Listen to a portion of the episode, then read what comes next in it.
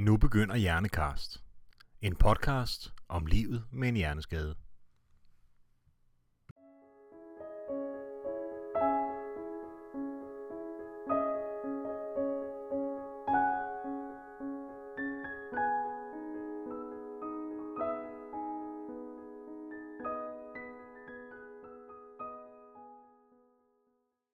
Hvis tirsdag altid er gul, eller hvis du mærker duften af melon, hver gang du klapper en hund, så har du måske synestesi. I denne udgave af Hjernekast taler vi om den her forunderlighed, at sanserne bliver rodet sammen. Jeg er Susan Søgaard fra Hjerneskadeforeningen, og til at hjælpe mig og jer med at blive klogere på hjernen, og i det her tilfælde synestesi, har jeg Thomas Alrik Sørensen, som er lektor ved Aalborg Universitet. Velkommen, Thomas. Tak skal I have. Jeg øh, vil høre, om du ikke lige vil starte med at fortælle en lille smule om dig selv, hvem du er og hvad du laver. Jo. Mit navn det er jo Thomas, øh, og jeg er lektor ved øh, Aalborg Universitet på Institut for Kommunikation og Psykologi, og der sidder jeg til dagligt i spidsen for Center for Kognitiv Neurovidenskab. Noget af det, som er min primære interesse i, i forhold til, øh, til forskningsemne, det er det her med, hvordan information fra omverdenen den går igennem vores sanser, øh, og hjernen ligesom tolker den til en eller anden form for perception og lærer den i hukommelsen. Og noget af det, jeg især er blevet meget interesseret i her inden for de sidste par år, det er, hvordan de her øh, minder eller den her information i hukommelsen også lader til at øh, gå ind og så påvirke, hvordan vi laver fremtidige hvad skal man sige, tolkning af den her sansinformation. Øh, og det er jo noget af det, vi egentlig mener, der måske kan være øh, baggrunden for det her fænomen, vi skal tale om i dag, nemlig synestesi, som er et af vores øh, forskningsområder. Mm-hmm. Spændende. Men så prøv at forklare os først, hvad er synestesi? Synestesi, det er et øh, øh, fænomen, som optræder hos øh, normalbefolkningen. Øh, typisk så estimerer vi, at det er omkring en ud af øh, 23 eller sådan noget, som, øh, som har synestesi.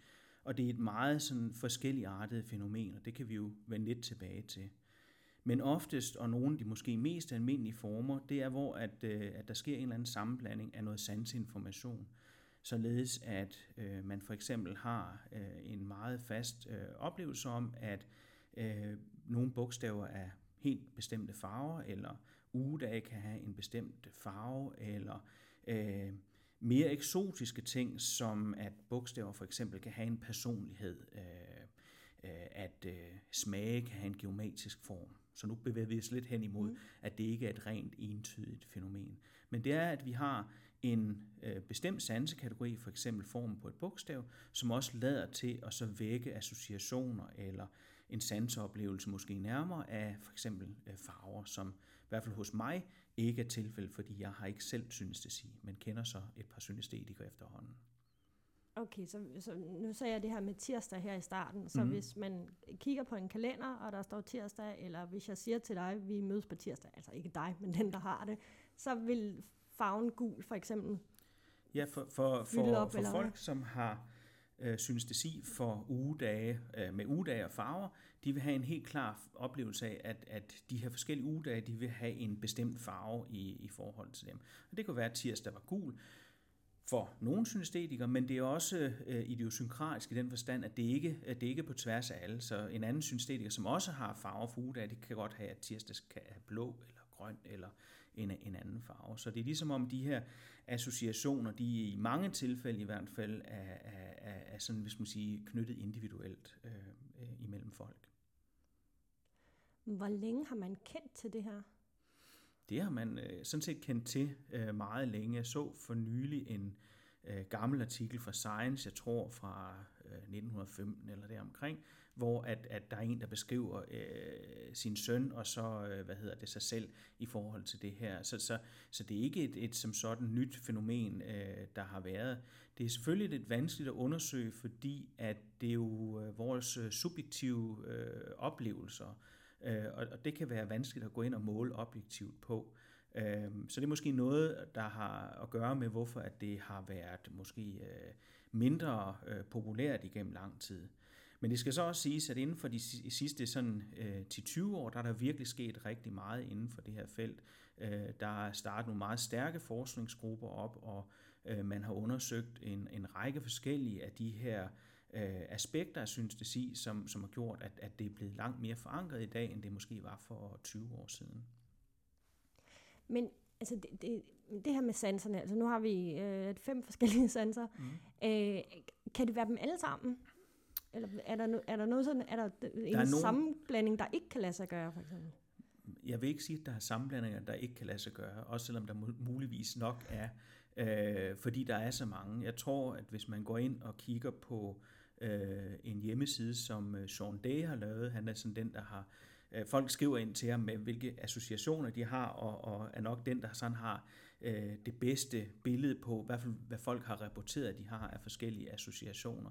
Så er der omkring en, en, øh, en 80 forskellige øh, typer af, af, af de her, øh, hvad skal man sige, øh, øh, associationer, men nogle af dem er også meget eksotiske, så der er en række øh, forskellige øh, typer, hvor jeg kun kender en enkelt person, som har, som har haft det her.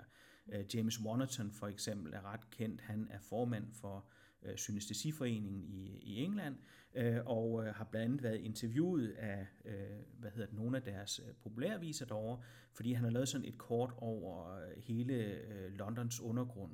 Så man kender måske de her øh, øh tube maps af, af undergrunden, Øh, Øh, det der så er ved øh, James, det er, at for ham, der har ord en bestemt smag. Øh, og det vil sige så, at når han kommer til en af de her hvad hedder det, undergrundsstationer, og ser navn på undergrundsstationen, så, har det, så får han en helt klar smagsoplevelse, hvorvidt det er Horlock, som jeg tror Bond Street den øh, som han ikke bryder sig om, øh, eller, eller en dejlig morgenmadssmag fra af, af æg og, og pølser osv., som Tottenham Court Road giver ham. Og det er jo nogle associationer, som vi ikke har, og, og for, det der også er interessant, det er, når jeg nu siger associationer her, så er det egentlig bare brugt lidt løs som, at det er to sansekvaliteter, der er knyttet sammen, men for de her, der er det, det er en ren, altså det er en perceptuel oplevelse, så, så de har smagen, at det ikke bare for eksempel et minde eller en konceptualisering eller en semantisk, hvad skal man sige, knytning. Og, og det ved vi fra en række studier, hvor vi kigger på øh, tilknytningen mellem for eksempel øh, bogstaver og så, øh, og så farver.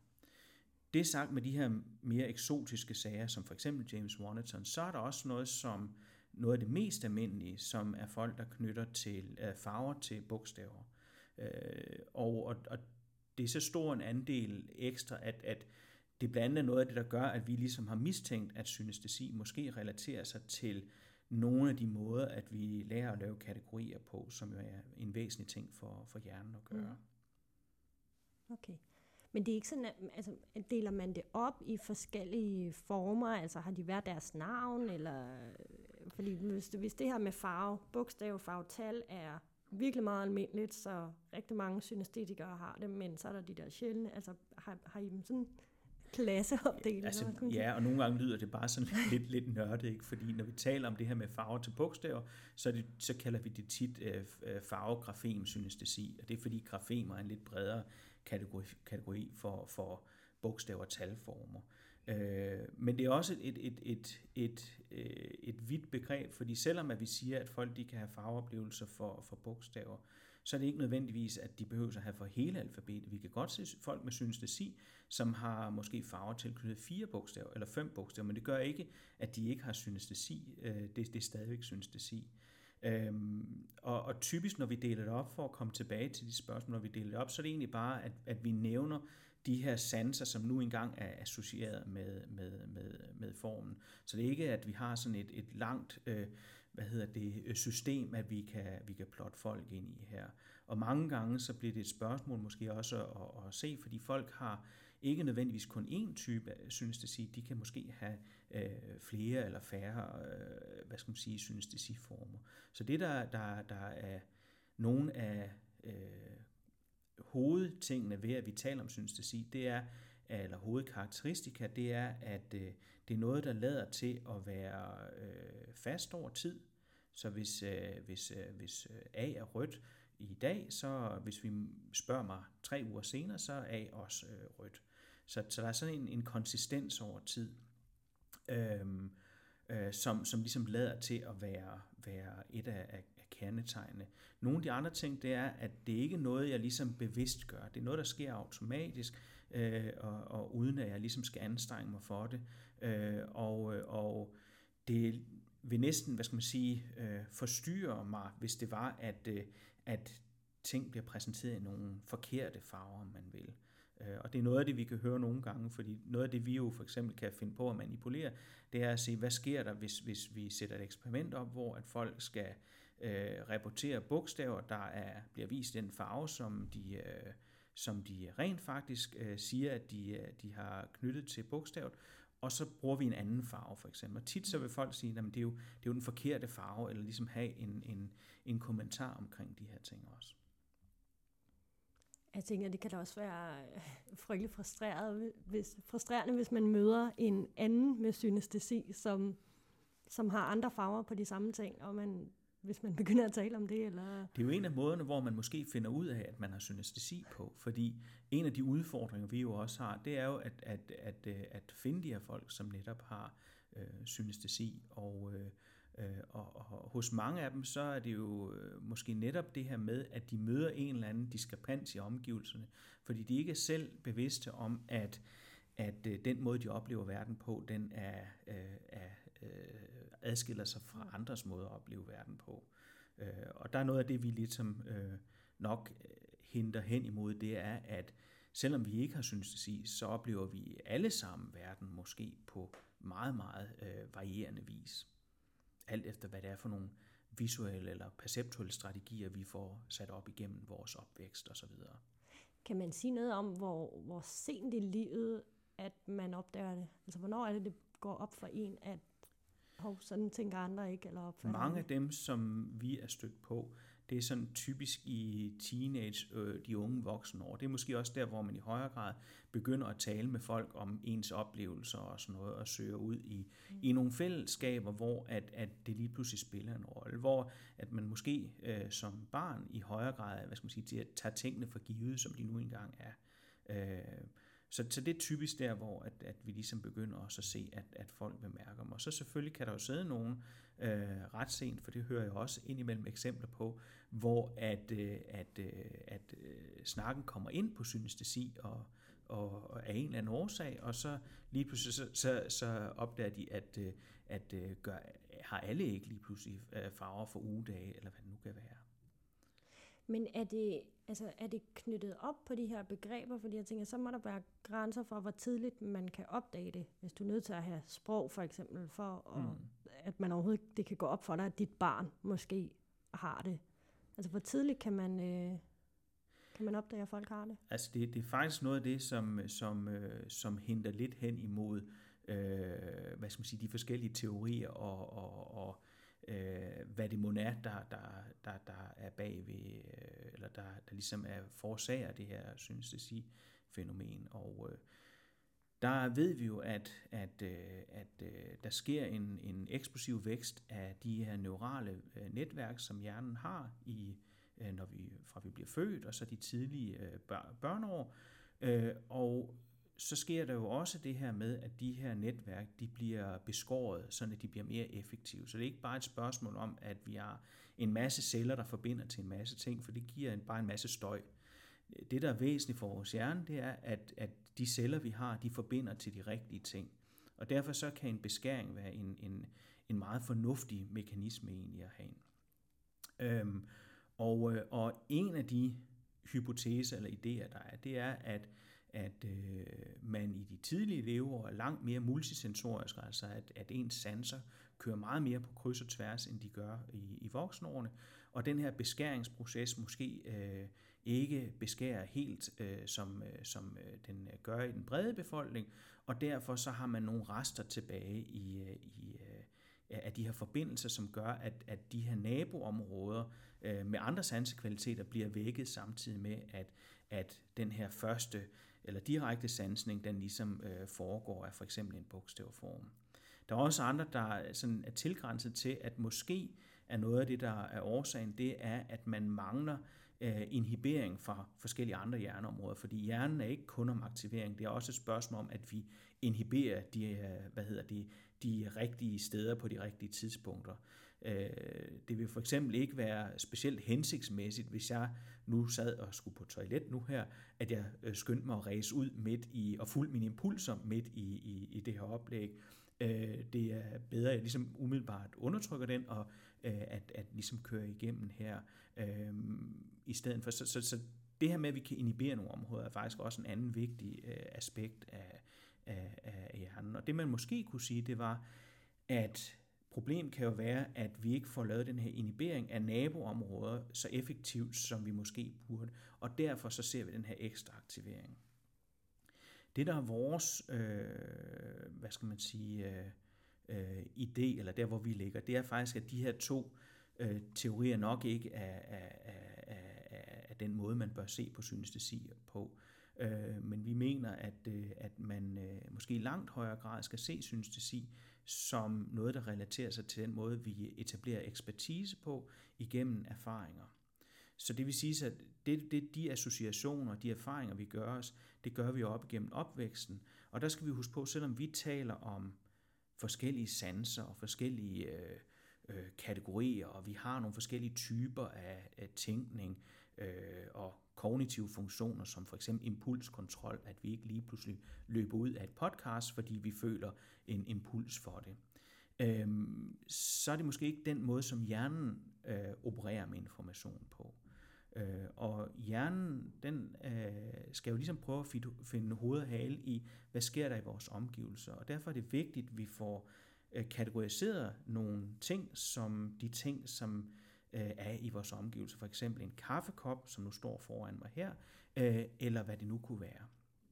Øh, så de her kategoriseringer, dem, dem, øh, dem skal hjernen ligesom prøve at gætte på og finde ud af, og, og der forsøger den jo at tage al den information ind, som, som man kan. Og igennem vores opvækst, så interagerer vi jo med verden og, og så videre. Og noget af det, vi øh, egentlig mener, der måske kunne pege hen mod, at, øh, at synestesi øh, er noget, som relateres til ekspertise, det er faktisk, at, at noget af det mest almindelige, det er, at farver og bogstavformer bliver kædet sammen. Og så kommer vi lidt af en meget lang forklaring tilbage til, til spørgsmål, fordi bogstaver er jo faktisk en ret abstrakt kategori, vi lærer forholdsvis sent. Mm. Vi har lært rigtig mange kategorier om hunde og katte og øh, æbler og hvad der nu ellers er i vores omgivelser. Og nu lige pludselig i 4-5 års alderen bliver vi introduceret for noget, der hedder et alfabet, og vi skal prøve at hitte hoved og hale i, hvad er forskellen på et B og et D for eksempel. Og noget af det, vi tænker, det er, jamen, hvad nu hvis, vi, hvis det kunne være en, en, en god strategi for os, at vi faktisk associerer de her nye kategorier, vi skal lære, med nogle kategorier, vi kender rigtig, rigtig godt, og vi bruger meget, nemlig farver.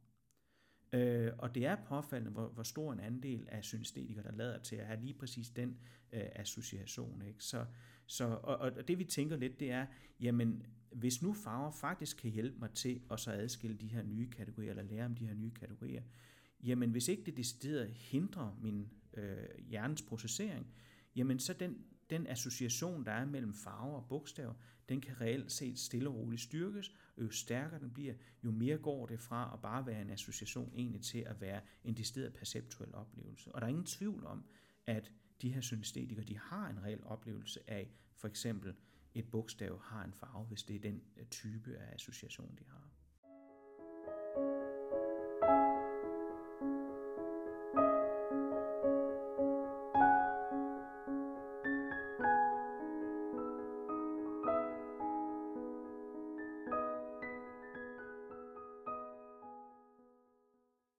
Det er jo egentlig, sådan som jeg, jeg har forstået det, så den, den ene teori her, hvor der, hvor der egentlig er noget, der går galt ind i hjernen, når man skal forstå alle de her ting, der er det sådan, altså, fejl er så negativt et ord, men det er måske sådan lidt en fejl, der sker til, at det i virkeligheden er en strategi for at mm. forstå noget nyt, vi skal til at lære. Ja. Så, så i virkeligheden meget forskellige øh, forklaringer. Ja, det, det, det giver helt ret i, at, at, øh, at det er, og, og, og vi ser det egentlig ikke. Øh. Jeg tror, det der har været øh, et problem, eller det der har været årsag til det måske lidt, det er, at vi øh, måske undervurderer, hvor forskelligt, at vi, øh, vi, øh, vi hver især øh, processerer information for vores omgivelser.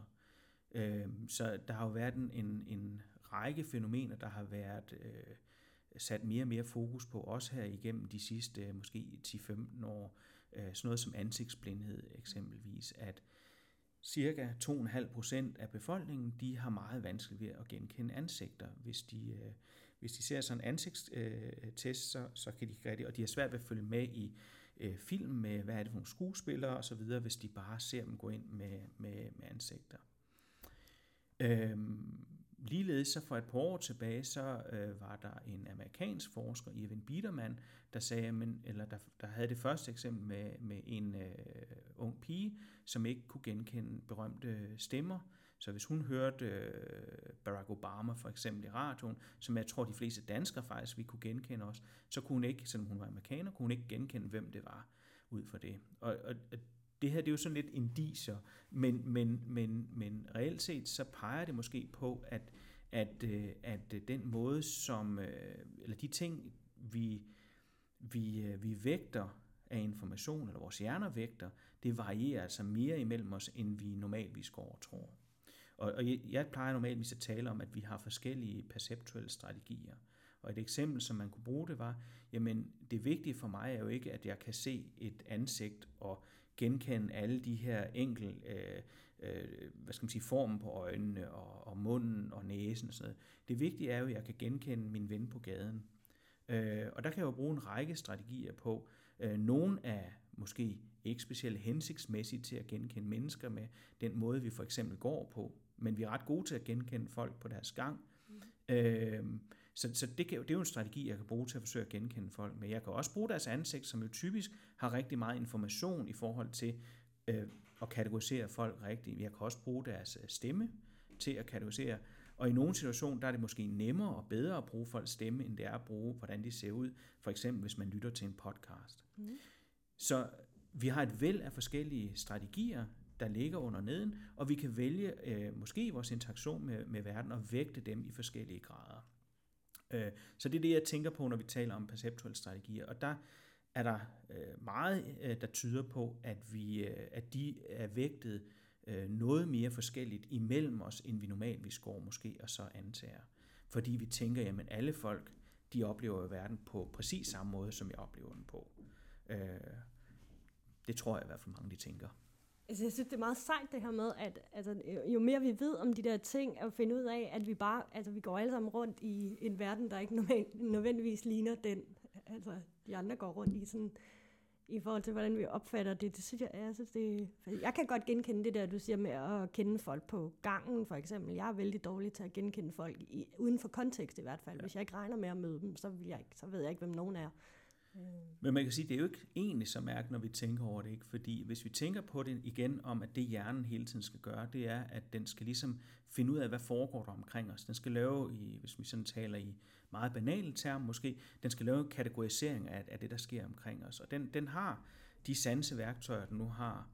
Øh, og når vi så alle sammen ved, at vores hjerner, de er jo forskellige, fordi at vi har øh, haft forskelligt udgangspunkt, vi har mødt forskellige ting igennem vores liv osv. osv., jamen så, så begynder det ikke at være så, øh, hvad skal man sige, mærkeligt igen, at, at det også varierer. Selvfølgelig er der rigtig, rigtig mange ting, der også er øh, lige eller meget ens, fordi vi vokser op i, i samme kultur, hvor vi agerer på, på, på forholdsvis øh, ens måder og sådan nogle ting. Vi har ens måder at tale om tingene på, øh, både igennem opdragelser, når vi taler med hinanden og sådan noget. Øh, og, og her der kan man måske netop også se, at, at et andet argument for netop den her variation, det kan vi se, hvis vi går over i kulturer, som er meget anderledes end vores, så ved vi også, at nogle af de ting, som øh, vi finder her, hvis vi går i laboratoriet, det er, at, at der er nogle for eksempel forskelle på den måde, som perception fungerer, eller hukommelse fungerer, som, som, øh, som er specifik for den kultur. Men det er måske netop fordi, at den hjerne er vokset op i den, netop den sammenhæng. Ikke? Så der er også mange ting, der er fælles, men, men vi skal måske være mere ops på, at, at, øh, at folk ikke nødvendigvis ser verden helt på samme måde, som vi gør, og bruger måske lidt varierende strategier til det. Ja. Kan man sige noget om, øh, altså hvem der har synestesi, eller hvorfor man har det? Eller nu var du faktisk lidt inde på, hvorfor, men altså, er, er der nogen grupper, der særligt får det? Er det medfødt? Er det arveligt? Er det øh det er igen et, et rigtig godt spørgsmål, og, og det er noget, som, som stadigvæk øh, bliver, bliver debatteret. Øh, der har været en række argumenter for arv, fordi tit så hører man om, at, at hvis man øh, taler med en synstetiker, de også kan sige, at for eksempel, at min mor havde det også, eller en onkel havde det osv. Og hvis vi stadigvæk tænker på, at udgangspunktet er de her omkring 21, jamen så, så at man kan pege på et eller flere familiemedlemmer, det er jo en, en, en, en, en ret god indikator for, at der kunne være noget genetisk involveret. Men vi er jo også vokset op, så det er den her arv- og miljødebat, mm. ikke? fordi vi er jo også vokset op der, og vi gør jo så mange ting øh, ubevidstes, hvor vi måske ikke nødvendigvis bider mærke i, hvor meget vi øh, i tale sætter over for vores børn, at en ugedag har en farve, eller, mm. øh, eller sådan nogle ting. Ikke? Og, og så begynder vi først at lægge mærke til i det øjeblik, at, at barnet også begynder at sige de her ugedage. Så, så, så den er svær at, at, at fuldstændig afgøre i, i den henseende. Øhm, der har selvfølgelig været nogen, der har prøvet at pege på, at, at det her er noget atypisk, og, og kunne det associeres med nogle former for, for, øh, for diagnoser eller, øh, eller den øh, henseende. Men, men der er ikke rigtig, synes jeg, over, hvad skal man sige, bevisende evidens for det. Noget af det, som har været et forholdsvis populært emne for tiden, det er, eller de sidste par år, det er sådan noget som at kigge, om der ikke kunne være et link imellem øh, hvad hedder det, autisme og så øh, folk med synestesi. Øh, men her der, der, der mener jeg, at, at, at argumenterne er simpelthen for svage i forhold til, til, øh, til hvorfor at det skulle være tilfældet. Øh, man kan sige, der er typisk tre argumenter for, for, for det her, og, og det er øh, sådan lidt indiciagtigt. Det ene det er, at Øh, Øh, vi ved med øh, autisme, at typisk så har vi langt flere forbindelser, særligt i den forreste del af hjernen hos, hos folk med autisme. Øh, og som vi måske kan huske, så en af teorierne for synsteti, det var netop, at den her beskæringsproces måske var gået lidt galt, og derfor var der øgede forbindelser. Men de områder, hvor der er øget forbindelse, det er ikke den forreste del af hjernen, det er i bagerste dele, som har med sanserne at gøre. Så derfor synes jeg, at det virker ikke som et specielt godt argument. Et andet argument, det er, at autister øh, kan være hvad skal man sige, meget sensitive over for øh, stimuli. Det kan være lys i omgivelser, eller varmen er ikke rigtig, eller sådan noget. Og det er der også nogle synestetikere, der øh, har, at, at de kan være sådan særlig sensitive over for, øh, hvad hedder det, øh, sensoriske ting i omgivelserne. Men øh, uden at selv være synestet, og øh, muligvis heller ikke autist, jeg er i hvert fald ikke diagnostiseret med det, jeg ved, jeg har det irriterende med, hvis lyset er for gult, eller, eller sådan nogle ting. Ikke? Så, så jeg ved heller ikke, hvor tungt det reelt set egentlig er som, som evidens for det. Og den helt store, hvad skal man sige, øh, røgende pistol for, hvorfor man kunne lave det her link, det er et par studier, som har prøvet at kigge på øh, prævalensen, altså hvor mange folk, der har autisme, som så også har synes det sig. Fordi hvis vi ved, at det cirka er en i øh, 23, eller hvor meget øh, det er, øh, for, øh, for normalbefolkning, så skal det jo også være det for folk med autisme, hvis det er, øh, hvis, hvis, hvis ikke at det, det, det spiller en rolle. Øh, og der har der været en række studier, som har vist, at, at sandsynligheden for, at en autist har synestesi, er også meget højere, end den er i normalbefolkningen. Eller er meget højere, end den er i normalbefolkningen. Så den ligger måske imellem 8 til 14 procent. Men det er noget, som, som vi for nylig har prøvet at så adressere lidt, fordi problem ved at undersøge øh, folk med autisme, det er, at autisme det er det, der hedder en spektrumsforstyrrelse. Det er ikke bare én kasse, og det er et samsurium af en masse forskellige ting. Det kan være øh, sproglige vanskeligheder, det kan være vanskeligheder ved kommunikation, og øh, ja, det er så måske lidt det samme, undskyld, men, men, men og det kan være sansemæssige ting og så, så videre. Så, så der, der er en række ting, der ligesom falder ind under, øh, under den her øh, palette her, og man kan have det i varierende grader. Så, så man kan have forholdsvis godt fungerende autister, øh, og, og man kan have nogen, som faktisk øh, fungerer virkelig, virkelig dårligt. Det vil sige så, de folk, som man kan teste øh, i, i de her undersøgelser, det er faktisk de velfungerende autister. Og hvis vi falder lidt tilbage til min tese omkring, hvorvidt det her det faktisk kunne være en, øh, en strategi for at lære bedre, jamen hvis vi så øh, siger, at man befinder sig på et spektrum, og nogle af autisterne, de bruger en strategi for rent faktisk at, at lære øh, bogstaver bedre, eller hvad det nu kan være, jamen så vil det jo skubbe den gruppe op i den gode, om man vil, ende af, af autismegruppen, og så vil vi faktisk forvente at finde Øh, flere autister der automatisk. Ikke? Så, så man kan sige, det der i udgangspunktet så ud som om, at det kunne være et godt argument for et link, det bliver lige pludselig ret svagt, når, når vi, hvis, hvis vi ser det i lyset af det her. Og vi mener øh, at have en, en, en, en, en, en række studier, der, der, der peger i retning af, at, at det ligesom har et link i forhold til, at, at vi faktisk skal danne synestesi ud fra, øh, hvad hedder det, erfaring og så videre. Det betyder ikke, at vi kan udelukke, at det ikke kræver en bestemt genetisk profil, at man skal lære det på et bestemt tidspunkt. Det, der er ikke øh, hvad skal man sige, overbevisende studier i forhold til at så træne det her fænomen i voksne. Og det er noget af det, som vi altså, har... man kan ikke lære sig selv at... Nej, det er faktisk noget af det, vi er i gang med at så øh, undersøge i et projekt, som er finansieret af det Fri Forskningsråd. Øh, og og, og øh, Øh, vi er endnu ikke i mål med projektet, så jeg har desværre ikke, hvad skal man sige, de endelige resultater med mm. på, på det. Men, men der har været meget store udfordringer i forhold til at så træne det her. Så det kan sagtens være, at der, der, der, der er nogle ting, der ligesom skal være øh, på plads, inden at, at man kan udvikle det her fænomen. Er der eksempler på, at man kan få det ved at slå hovedet for eksempel? Der findes nogle øh, eksempler, ja, på, på, på folk, som efter skade har, har fået det, og øh, jeg hørte øh, for nylig tale med en af mine kollegaer, som er neuropsykolog, øh, som havde en, øh, en klient inde, eller en borger inde, som, som havde fået det, og hvor det så gik i, øh, væk efterfølgende.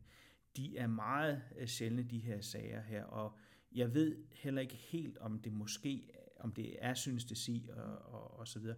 Der er også en, en diskussion om måske alle de her kategoriseringer af, af, de samme mekanismer. En af de øh, typer, jeg plejer lidt at fremhæve, det er noget, som man øh, på engelsk kalder mirror touch synesthesia, eller øh, hvis vi oversætter på dansk, spejlberøring synestesi.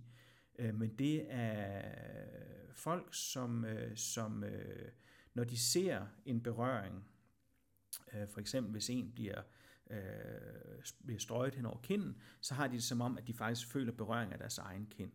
Og der kan man sige, at det har jo, det har jo lidt det, den her synestesi-karakteristik. Altså, hvorfor delen kan jeg sidde og så sige, at, at jeg er skeptisk over for, om det, om det nu er øh, det. For det første så peger man lidt på et andet neuralt grundlag i forhold til, øh, hvad der er udgangspunktet for det. Men noget af det, der øh, måske er, er interessant her, det er, at når vi taler om den her spejlberøringssynestesi, så, så, er det, øh, så lader den ikke til at være helt så øh, øh tilfældig eller idiosynkratisk, som den er ved for eksempel farver og bogstaver, øh, og mange af de andre, som vi kender. De folk, som har øh, det her øh, fænomen her, de har, at, at de føler jo berøring, den berøring, de ser, føler de, men de føler den sådan set enten i den samme kind eller spejlet. Det er ikke, at de føler, at der er nogen, der klapper dem på hovedet, når de ser berøring af en kind eller sådan noget. Og, og, og der virker det jo, der er sådan en slags en-til-en kortlægning af, af den her type synesi, som er meget atypisk for alle andre typer af synestesi, som vi har. Og det har gjort, at jeg har stillet sådan lidt spørgsmålstegn ved, hvorvidt det reelt set er øh, hvad hedder det, synestesi, eller måske det her det er noget, der i højere grad er relateret til en eller anden form for empatimekanisme eller, eller noget andet. Øh, og, og, og det er så spørgsmålet også netop, at, at vi er ikke nødvendigvis helt enige om alle, hvad skal man sige, de her mange øh, synestesi-associationer, hvor, hvorvidt det måske hører til den ene eller den anden kategori for folk, som har det, der kan det jo være lige meget. Det er jo en akademisk diskussion, ikke? Og, og så videre. Men, men vi er jo meget interesserede i at så finde ud af, hvad er det for nogle mekanismer, som ligger bag ved, øh, ved det her. Måske også fordi, at, øh, at mange af de synestesiformer, vi, vi ellers ser, det er ikke noget, der egentlig generer folk meget. Men det her spejlberøringssynestesi, det er på en anden måde generende. Øh, forestil jer, hvis man sidder og ser en gangsterfilm, hvor de er ved at klippe fingeren af, af en mand. Ikke? Det kan de fleste også abstrahere fra, men en, som har spejlberøring, synes jeg sige, det er altså ikke en specielt rar oplevelse at se det. Øh, I værre grad, end det er for os andre måske. kommer du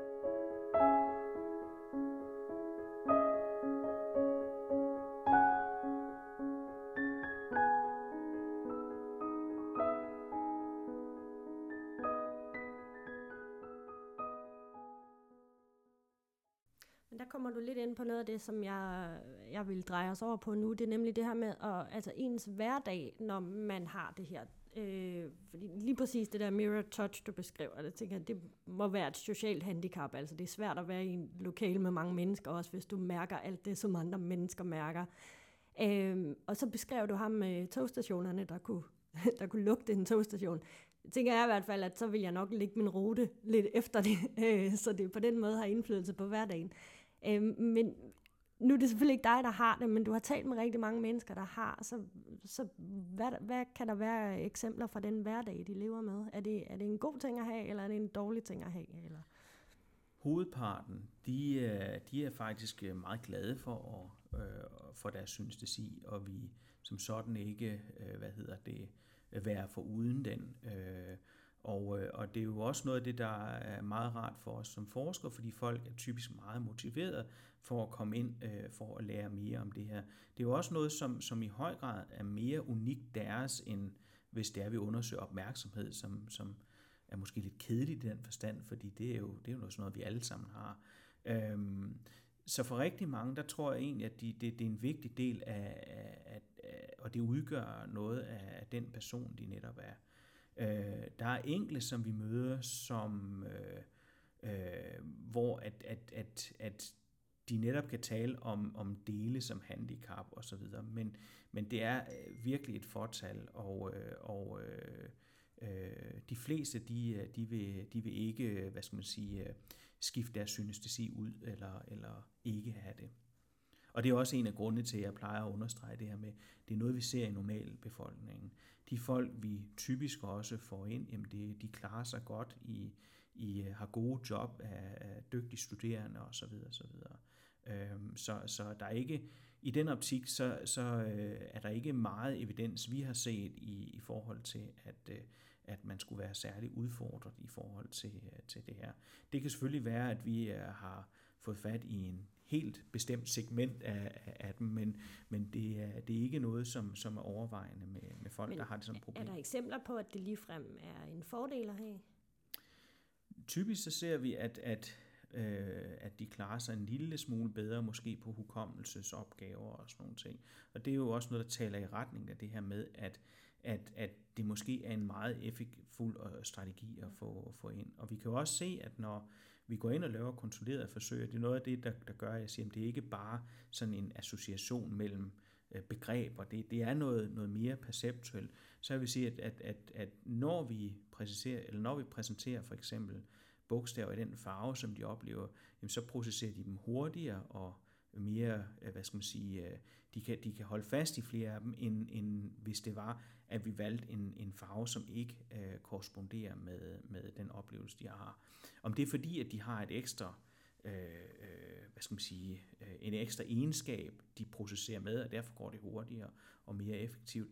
Det kan selvfølgelig godt være. Det kan også være, at når vi bruger en anden farve, at det forstyrrer lidt mere. Men typisk så ser vi, at, at, at, at, øh, at de faktisk egentlig klarer sig en lille smule bedre. Men vi taler stadigvæk om marginaler. Det er ikke sådan, at, at, øh, at, at, øh, at der er meget stor forskel på.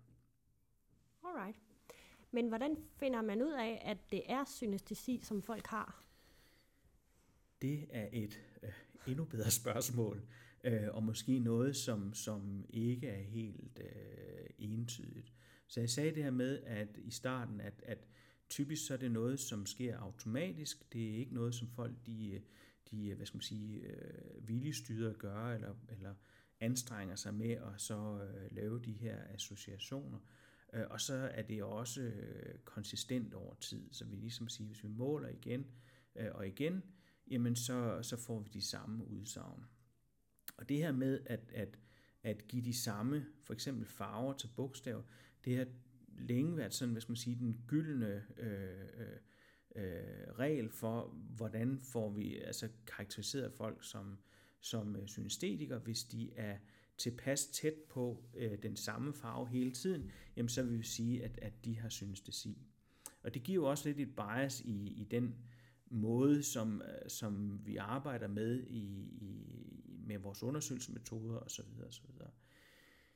Nogle af de ting, der måske kan være en lille smule problematisk, det er, at, at øh, den her, hvor konsistente folk de er, at, at det måske ikke er øh, øh, de er måske ikke helt så konsistente over tid.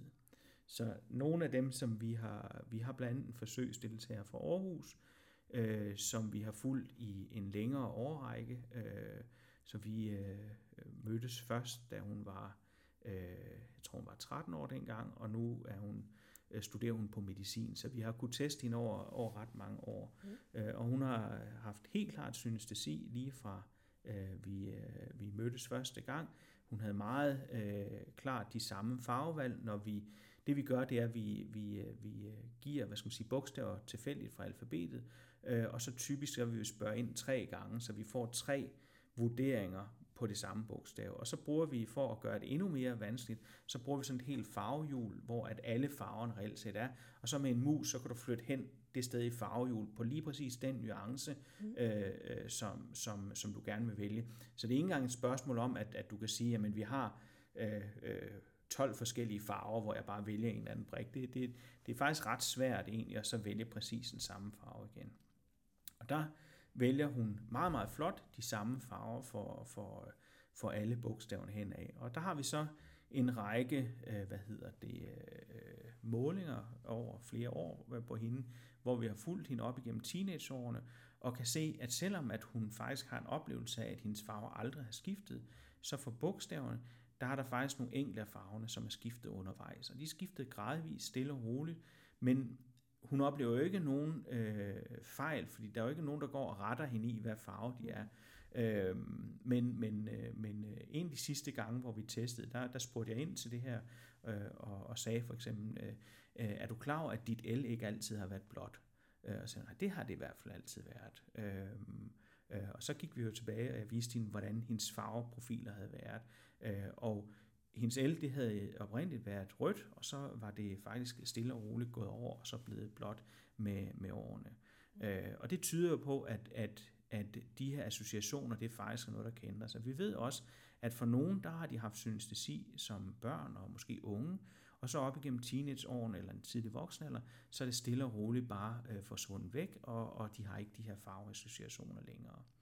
Øh, så det her med at finde ud af, helt præcis, hvordan folk har det, det, det gør det lige pludselig lidt vanskeligere, mm. fordi det, der ligesom er vores måske hovedmål for det, netop det her med konsistensen, den, den, den skal tages en lille smule med, med i hvert fald over øh, store perioder, øh, skal den tages lidt med et grænsalt, fordi det kan faktisk godt justere sig, i hvert fald i, i de der tidlige voksenår, øh, kan vi se. Hvor meget det så er, når man er blevet voksen, øh, det er så et spørgsmål, om det krystalliserer sig mere og, og bliver mere fastlagt. Øhm, så, og vi prøver selvfølgelig at se, om vi kan finde ud af nogle andre måder, som er øh, bedre til at så, øh, og så måle det her på, i, i hvert fald i forhold til farver og bogstaver. Og vi er jo selvfølgelig lidt udfordret, hvordan får vi så flyttet det over for eksempel på bogstaver og personlighed, øh, øh, hvis det er øh, den form, man gerne vil undersøge. Alright. Men er der, altså kan man sige, er der egentlig en grund til, at man nødvendigvis skal have have det slået fast, altså have skal man sige, diagnostiseret, at man har det, eller er det lidt lige meget? Altså, kan man bruge det til noget? Øhm, man kan jo igen sige, at der er ikke noget, der peger på, at, at, at, øh, at, at det er væsentligt. Øh, det er ikke en diagnose. Øhm, og, og igen, jamen, øh, så øh, oplever vi jo alle sammen verden på lidt forskellige vis. Men fra vores synspunkt, der er vi jo meget nysgerrige med at finde ud af, hvorfor er der nogen af os, der har de her oplevelser? Hvad er mekanismerne bagved? Hvis nu det her det er en god strategi i forhold til at så lære nye øh, øh, kategorier, er det så måske noget, vi kunne implementere i, øh, i, øh, i den måde, som skolen foregår, og andre, der skal lære alfabetet på osv. Så, så, så der er jo en masse spørgsmål, som i hvert fald fra en forskers synspunkt kunne være væsentligt. Men jeg vil sige, ud fra et personligt synspunkt, øh, så er det måske mere i forhold til, at, at man synes, at det er en sjov ting ved sig selv, eller interessant, eller mm. hvad det nu ellers kan være, der ligesom... Øh, altså noget identitet. Ja. ja. Eller, eller også, hvis, altså det kan også være, at man ikke tillægger den store betydning i det, ikke? Men, men, men, men det er jo en, en øh, det er jo noget, som en mindre andel af befolkningen har, og, og, og, og derfor så kommer det nok til at betyde noget for en, at, at det her er en anden måde at, at, øh, at, at ligesom opleve verden på. Men, men, øh, men i det brede hele, der tænker jeg ikke, at det er noget, man, man sådan skal være bekymret over, eller, eller næsten måske tværtimod. Øh, og jeg kunne godt tænke mig at vide, hvordan det vil være at øh, have synestesi, for jeg har det ikke selv, så, så det, det, det, det er jo svært at forestille sig, hvordan er det at opleve hele tiden de her farver, fordi man er ligesom fanget i de her øh, øh, hvad skal man sige, beskrivelser, som, som synestetikerne giver. Ikke? Og det, det, når man for eksempel spørger om, om for eksempel, hvad er farven på et A, og de siger, jamen den er rød. Ja, og så siger man, men ser du det rødt? Ja, men, ser, men, men kan du ikke se, at A'et er sort? Jo, jo, det kan jeg godt se. Så altså, hvordan, hvordan, hvordan ser man det her? Og, og nogen beskriver det, at det er som en aura udenomkring. Nogen beskriver det, at de ligesom ser det øh, inde i deres, øh, deres for deres øh, øh, sinds øje, eller deres indre øje. Ikke? Og andre de beskriver, at de, ligesom, de ser det faktisk ude, projiceret ud oven på farven, for eksempel sort, og så videre. Så, så der er mange variationer i beskrivelser, og, øh, og, og det er svært at vide, hvordan det her det egentlig opleves. Så det kunne da, jeg kunne godt tænke mig sådan midlertidigt at prøve at, at opleve, hvordan er det at have de her øh, øh, associationer med undervejs, eller det her synestesi-fænomen. Mm-hmm. Hvis, øh, hvis nu, at, altså jeg, jeg forestiller mig, at mange mennesker har øh, en eller anden snært af det. Altså man nogle gange har lidt som om, at så kan man smage formen, eller lugte eller andet. Så sådan en lille bitte snært af det. Eller, eller det der mirror, du nævner, at man kan faktisk godt mærke nogen, der skærer ens finger. Måske ikke lige så voldsomt som den, der rent faktisk blev skåret i, men alligevel godt mærke lidt af det. Hvis man nu egentlig er lidt i tvivl og tænker, det kunne faktisk godt være mig, der har det der, men man har lidt tænkt over, om det er så konsistent, som det måske skal være osv. Hvad skal man gøre, hvis man gerne vil have, have fundet ud af, om man har det? Altså man kan sige, det, øh, det er jo ikke helt nemt, fordi vi har så mange forskellige associationer. Øh, I vores gruppe er vi jo interesseret i at prøve at undersøge det her fænomen, og vi har en række øh, forsøg og undersøgelser, som, øh, hvor vi altid er interesseret i, i hvad hedder det, deltagere til. Så hvis man, hvis man har lyst, så, så er man jo velkommen til at så kontakte os, og øh, vi kan måske lægge et link op i, i forbindelse med podcasten her, hvor at, at man kan se noget om, hvor kan man rapportere, eller hvordan kan man rapportere de her forskellige former, man har. For rigtigt at vide det, ikke, så, så, så er vi jo næsten nødt til at lave den her øh, laboratorieundersøgelse, og så prøve at se, øh, hvordan og hvorledes øh, øh, passer det her egentlig ind. Hvis nu man tænker, at det er også meget omstændigt, og, og, øh, og synes bare, at, at det er for egen nysgerrighed, så kunne man jo prøve at sige, at hvis jeg har en idé om, at bogstaver har farver. Jeg tror, de fleste synes, det er ikke helt i tvivl om det. Så, så, så, så de er godt klar over, at, at, at, at, at, at når de som har det her øh, fænomen, ikke, så at, at det ligesom er der. Men det man kunne gøre, det var jo at prøve at så lave den her konsistenstest øh, og prøve at så tegne, hvordan ser bogstaverne ud i farver og med øh, og metal, og så bare have det som tegning, man lægger ind i skabet, og så venter man måske tre uger, uden at gøre noget specielt for at huske, hvad var det for nogle farver osv. Så, så sætter sig ned igen øh, med sin øh, farveblyant, eller hvad man nu har, og så prøver at lave det igen tre uger senere, øh, og så prøver at kigge på, hvor, hvor, hvor godt, øh, hvor stor en overensstemmelse er der imellem de her to tegninger, som man lavede med, med et mellemrum. Og hvis der er en god overensstemmelse imellem, og man ikke har decideret forsøgt at huske præcis, hvad var det for nogle farver, man valgte, jamen så kunne der måske godt være noget om, om snakken. Og det kunne være en nem måde selv at, at gøre det på. Også med andre former, hvor at man siger, jamen, jamen for mig, der har min bogstaver helt klart en personlighed. Så kunne man jo tage og så skrive alfabetet op på et stykke papir, og så skrive, hvad er det for nogle personligheder, øh, de har. En, en ung mand, som vil på eventyr, og en gammel sur dame, og, og så videre, så videre øh, og lægge det igen ind i skabet, og så tre uger senere øh, have en alarm på sin, i sin kalender, om at man lige skal huske, og så prøve, og så lave det her igen. Og fordi et af de, hvad skal man sige, øh, formentlig stærkeste tegn på det, det er den her konsistens i, imellem, på trods af den her lille vignette, jeg gav med, at det ser ud som om, at det er faktisk noget, der, der, der også er plastisk med tiden, hvilket måske ikke øh, skal undre os så meget, når vi ved, at, at hjernerne har en plastisk mm. natur. Godt. Vi har brugt vores taletid. Ja. Ja, så vi når ikke mere, men du skal have tusind tak, fordi du ville komme og gøre os klogere på det her, Thomas. Jamen selv tak, det var hyggeligt. Og tak til jer, som øh, lytter med. Pas på hjernen, du kan ikke købe en ny. Du lyttede til Hjernekast, en podcast om livet med en hjerneskade. Hjernekast er produceret af Hjerneskadeforeningen. Musikken er lavet af Dries van der Hagen. Bag teknikken stod Kenneth Kinastowski. Til rettelægger og interviewer var Susan Søgaard.